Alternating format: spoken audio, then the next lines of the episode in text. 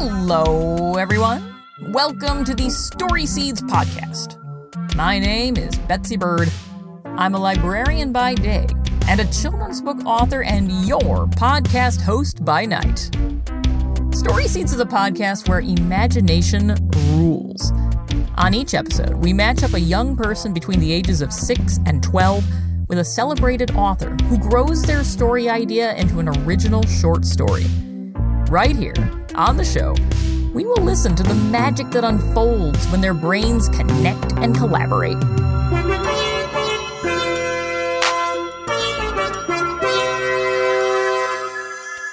There they are,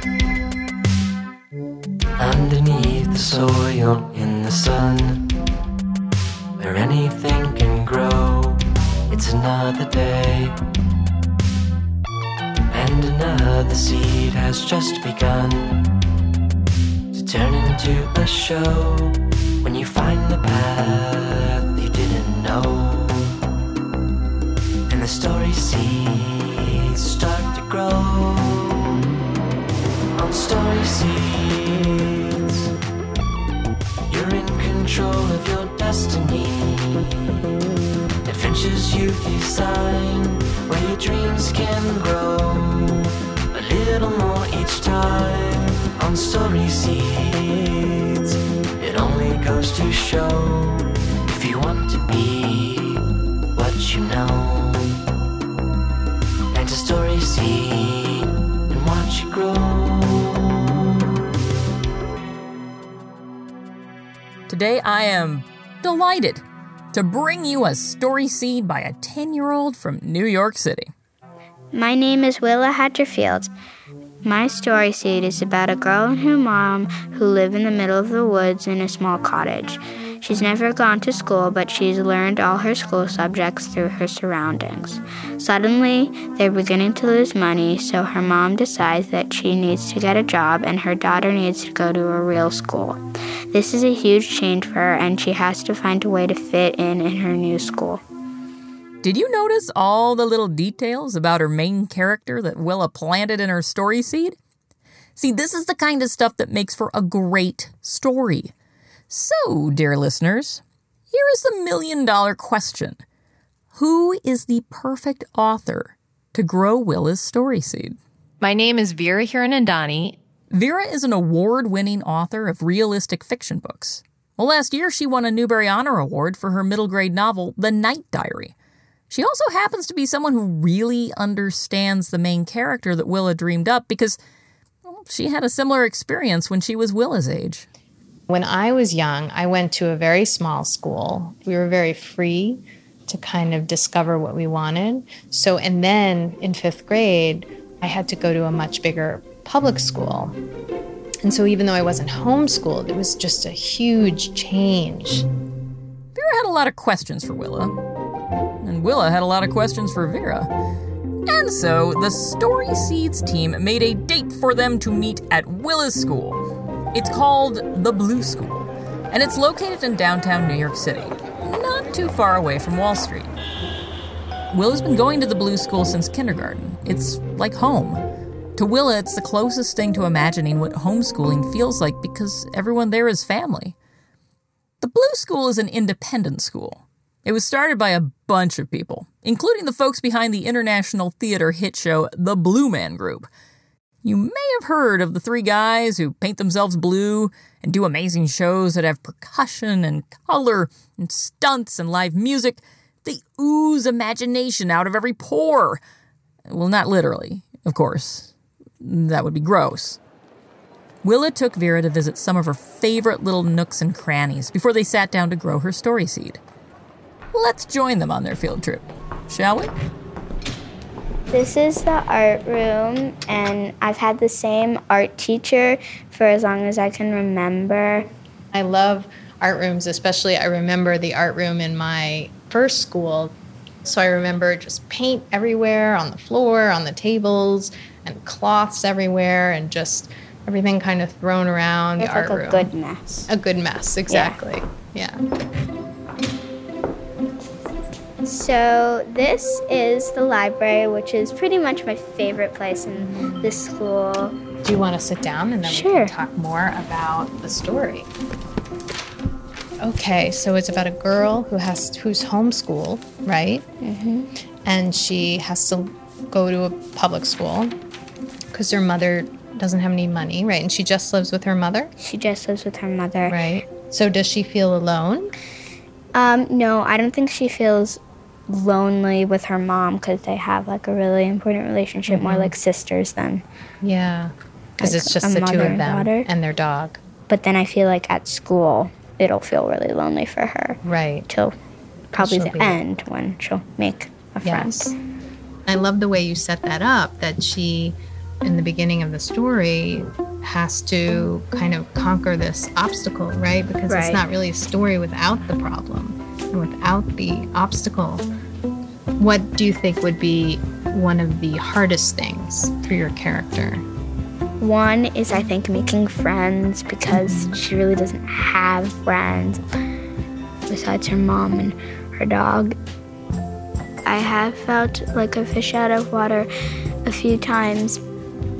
It's interesting to feel that way. You can feel that way in so many different settings. You know, you can Yeah. feel that way because you are new and you're really unfamiliar with your surroundings, but also you can feel that way because maybe you've been at a place for a long time, Yeah. but you're changing and and you have different connections with people at different times. Right. Yeah, and I feel like when you're at private schools or even public schools, I think a kid, doesn't matter how old you are, always sort of has that problem at one time. They sort of feel like a fish out of water and feel kind of left out. And right. everybody sort of has that kind of problem that you can't always see it. Yeah. At its heart, Willa's story is about fitting in, isn't it? Willa and Veera talked for a long time about what school is like for Willa and what it was like for Veera, and they had lots of notes to compare about their experiences. Well, as it happens, Willa also came to their meeting with the name of her main character, someone named after a famous artist from Mexico that you may just know. I came upon the name Frida because I feel like for some reason it just came to me, and then I thought about it a little more, and I was thinking how her mom named her Frida after Frida's bravery, and she's always felt like a sort of special connection with art. Frida Kahlo. Yeah. Yeah. And then another thing is that Frida would, she really likes science because she's grown up in the outdoors. Well, I like that. I mean, I always think carefully about names for Yeah. characters. Yeah, I feel like usually the first thing you say to a person when you meet them is like hi or hello or that kind of thing, and what's your name. So actually, my name also kind of means a sentence because Oh. Willa also means willow tree. Hatcher means fence, and fields means field. So my hmm. name is really willow tree in a field behind a fence. That's basically my name. Oh, name. wow. So hmm. that seems that's to, perfect. yeah. Yeah. I have a mixed background, and my father's from India, and my mom was born here, and they're different religions. I didn't really like my name growing up. Really? Yeah, I love it now. But for me, where I grew up, my name was really different. Mm-hmm. And people could never say my last name. And so I often wished for sort of a more kind of quote, ordinary, easier name Yeah. than I had. But then when I grew up, I really appreciated, Yeah, it's cool to My have name. a unique name. yeah, so I'm happy now. Of course, Willa was also thinking about some other things. Apart from the names, she wanted to figure out why her character, Frida, was even going through this huge change. So I feel like one of the very important elements to this story is how Frida ended up at her school, which I think would be money problems. When you're talking about plot, the thing that kind of kicks off the plot is called the inciting incident. So I think of that as the inciting incident, like they're kind of living their life, and then the mom realizes she can't afford it anymore um, and has to take a job, and she can't leave Frida alone every day. So Frida has to go to the public school. So now we're into the, the story. Yeah. Yeah, but there can be a setup in the beginning of what their life is like and then move towards the change. Mm-hmm. Yeah. I am wondering if you have any ideas for the kind of person Frida would be friends with and what she would be mm, like, or- yeah. and whether it would be a girl or a boy or what it would Right. Well, I think I have to think a little more about who Frida is. And this is such an interesting thing we're doing because you've come up with the idea and then I'm taking the idea and writing the story. So Yeah. you have probably done some thinking about Frida and who she is. But then, and I'm going to take that information. You can tell me if you have a sense of like what kind of person she is, but then I'm going to sort of grow that story seed, Yeah. right? And then it may go in a direction that you didn't necessarily know, right? Right. Because we're sort of doing this together. Veera and Willa are doing this together. They told each other true stories from their own lives. Why is that important? Because now it's up to Veera to see if those real life experiences can inform Frida's world. Veera got to writing pretty soon after meeting Willa. She usually writes in the mornings from her attic office where she can see lots of trees out the window.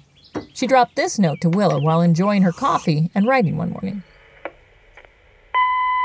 Hi, Willa. So I'm in the middle of drafting the beginning of this story. I'm thinking of this character, Frida.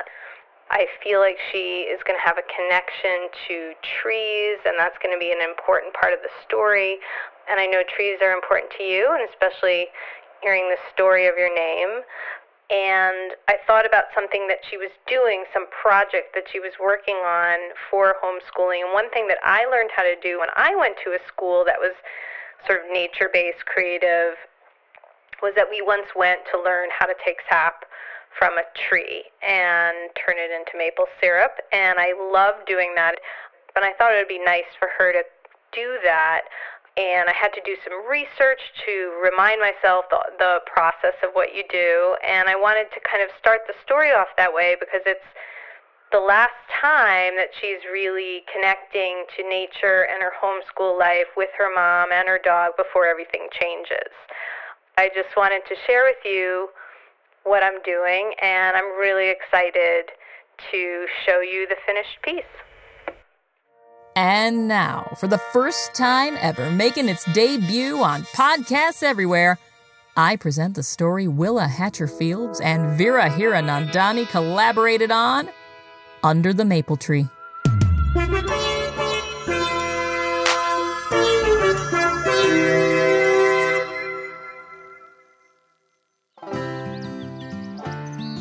Under the Maple Tree.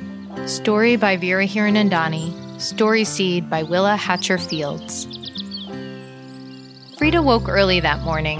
Her long brown hair was still tangled, but she was too excited to care. She would eventually stuff it under her hat anyway. She made toast, spread it thick with raspberry jam, and sat at the round table in the kitchen, huddled near the warmth of the wood stove. She ate slowly, licking jam from her fingers while her dog Willow sat by her side waiting for crumbs. He thumped his tail on the wooden floor. After a while, her mother appeared, already dressed in jeans and a comfy green wool sweater. Ready? Frida nodded. They pulled on their coats and boots, gathered the tapping buckets, spouts, and a drill from the shed, and walked towards the valley where the sugar maple trees stood, proud and tall. Frida had been waiting all winter for this. She had chosen maple sugaring for her homeschool science unit, and her plan was to sell some of the syrup at the farmer's market. Frida's mother already sold her jam and pies there, and sometimes her paintings when she wasn't helping Frida with her lessons. Her mother drilled the holes, and Frida hammered in the metal spiles. They hung the buckets, and after a minute, clear sap started dripping from all five trees. It worked, said Frida as she clapped. Her mother hugged her. Willow, sensing their excitement, ran around in circles, barking in glee. By the end of the day, they had enough sap to boil down into syrup. They each carried home a full bucket, trying not to spill it. Back at the cottage, they poured the sap into large pots and put them on the stove. Then they sat at the kitchen table having tea while the sweet steam from the pots collected all around them. It would take hours for the sap to reduce to a small amount of syrup. Tomorrow, they would collect more. Frida, I need to tell you something, her mother said. What? Frida noticed her mother's eyes weren't smiling. We have to make some changes. Changes? Her mother took Frida's hand. There was an opening for an art teacher at the middle school, and I took the job. We really need the money. Frida stared at her. And what will I do? You're going with me to fifth grade. It'll be another great adventure. Fifth grade at the middle school? Frida and her mother had been there occasionally for a play or a book sale. It was near the center of their small Vermont town, only a 20 minute drive, but it seemed like another world to her. The floors were too shiny. The lighting was too bright. There were so many kids. But, Mom, I don't want to go to the middle school. Who's going to keep Willow company? Isn't there something we can do, like sell all the syrup? She pointed at the stove. It just wouldn't be enough. I could help you bake more. We could open up a shop, she offered. But her mother shook her head. I'm so sorry, Frida, but this is the way it has to be for now, she said and squeezed her hand. Tears collected at the edge of Frida's eyes. Willow put his head down and let out a big sigh. He understood. Two weeks later, her first day of school arrived. A few days before, her mother had the yard fenced in and added a doggy door so Willow could go in and out as he pleased. This morning when she left, she gave Willow a brave smile and patted his head. He wagged his tail, telling her he'd be okay. For a moment she thought she might be too, but as she entered the school, she felt terrified. Frida was introduced to her teacher, Mrs. Sackett, a short woman dressed in gray, who led her to a desk in the back of her classroom while the other students watched. She wished she could be invisible. She never felt alone in her world with Willow and the trees, but there, surrounded by the other kids, she felt lonely. She had found a huge sugar maple towards the edge of the playground where she sat cross legged under the canopy of its long, comforting branches. She sketched the tree, following each branch closely with her pencil.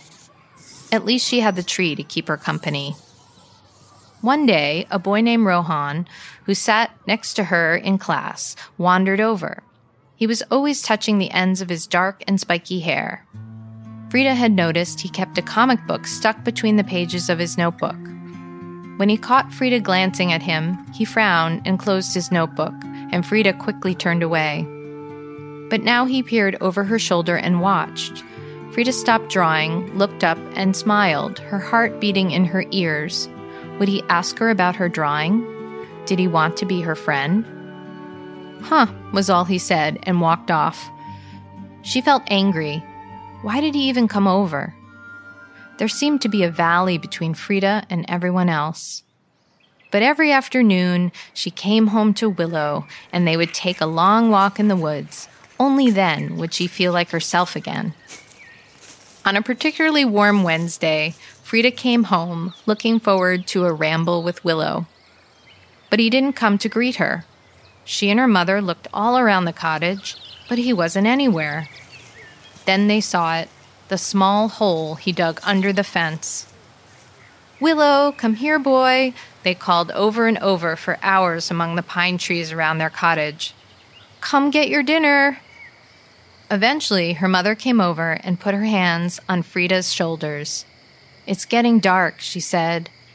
No, we can't stop now, Frida shook her head. I'll stay out, I don't mind.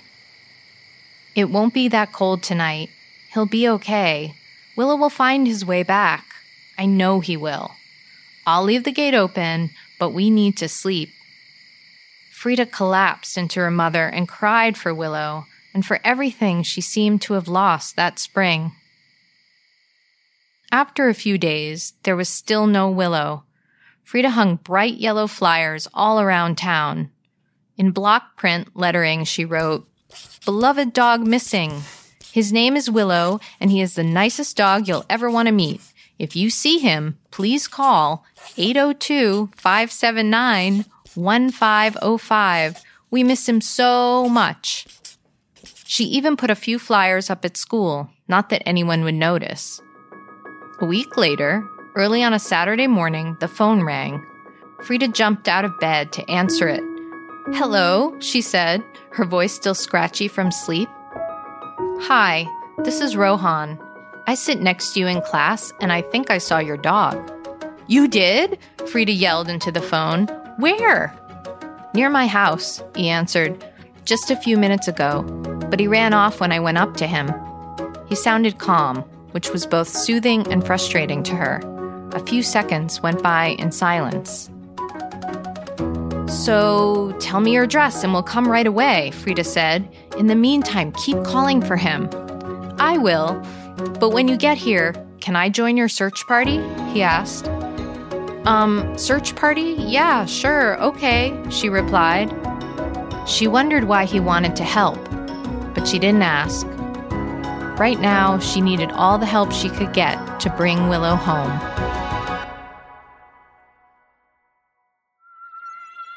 The story from here on is for you to continue, Willa. I could give a dozen people the same plot today, and I bet each person will do something different with it. As far as where it goes next, who knows? That's the adventure. Hi, Veera. It's Willa. Thank you for being such a good partner. I am really proud of the story, and I'm so excited to keep it going. It's a story I could read over and over again and not get tired, and I was so sad when it was over. My favorite parts were that Willow was such a good dog, and she always made me smile. I also loved how the details of Frida's backstory were sort of weaved in so it keeps us going like a scavenger hunt. And I love the maple trees. My two big ideas for the story are that Frida will find Willow with Rohan's help and they will become friends, and that the kids at school like Frida's mom as an art teacher, but tease Frida for being the teacher's kid. I think the rest of the ideas will come to me when I start writing, so I promise to keep you posted. Love, Willow. My dear listeners, you can finish the story too. Inside that noggin of yours, that cranium, that gray matter, is the rest of this story just cracking to get written. So go ahead and take a stab at it. Write the next five sentences of this story. When you're done, give me a call at the Story Seeds hotline at 646 389 5153 and read it to me. And if you have a great story idea that you're dying to see on a future episode of the Story Seeds podcast, well, you can tell me about that too. That's 646 389 5153. You can also email me at storyseeds at literarysafari.com. I'll be waiting.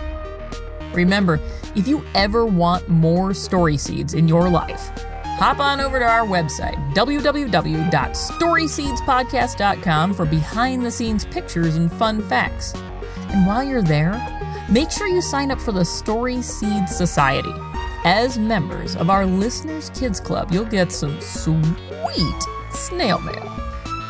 And listen, if you enjoyed the Story Seeds podcast, then make sure you subscribe wherever you get your favorite podcasts. We get our newest episodes the minute they drop. And while you're there, we would be really grateful if you would leave us a gold star rating or write us a nice review. It truly helps other kids and families find the show. Story Seeds is a literary safari production. Thank you to the Blue School for its support of this episode of the Story Seeds podcast.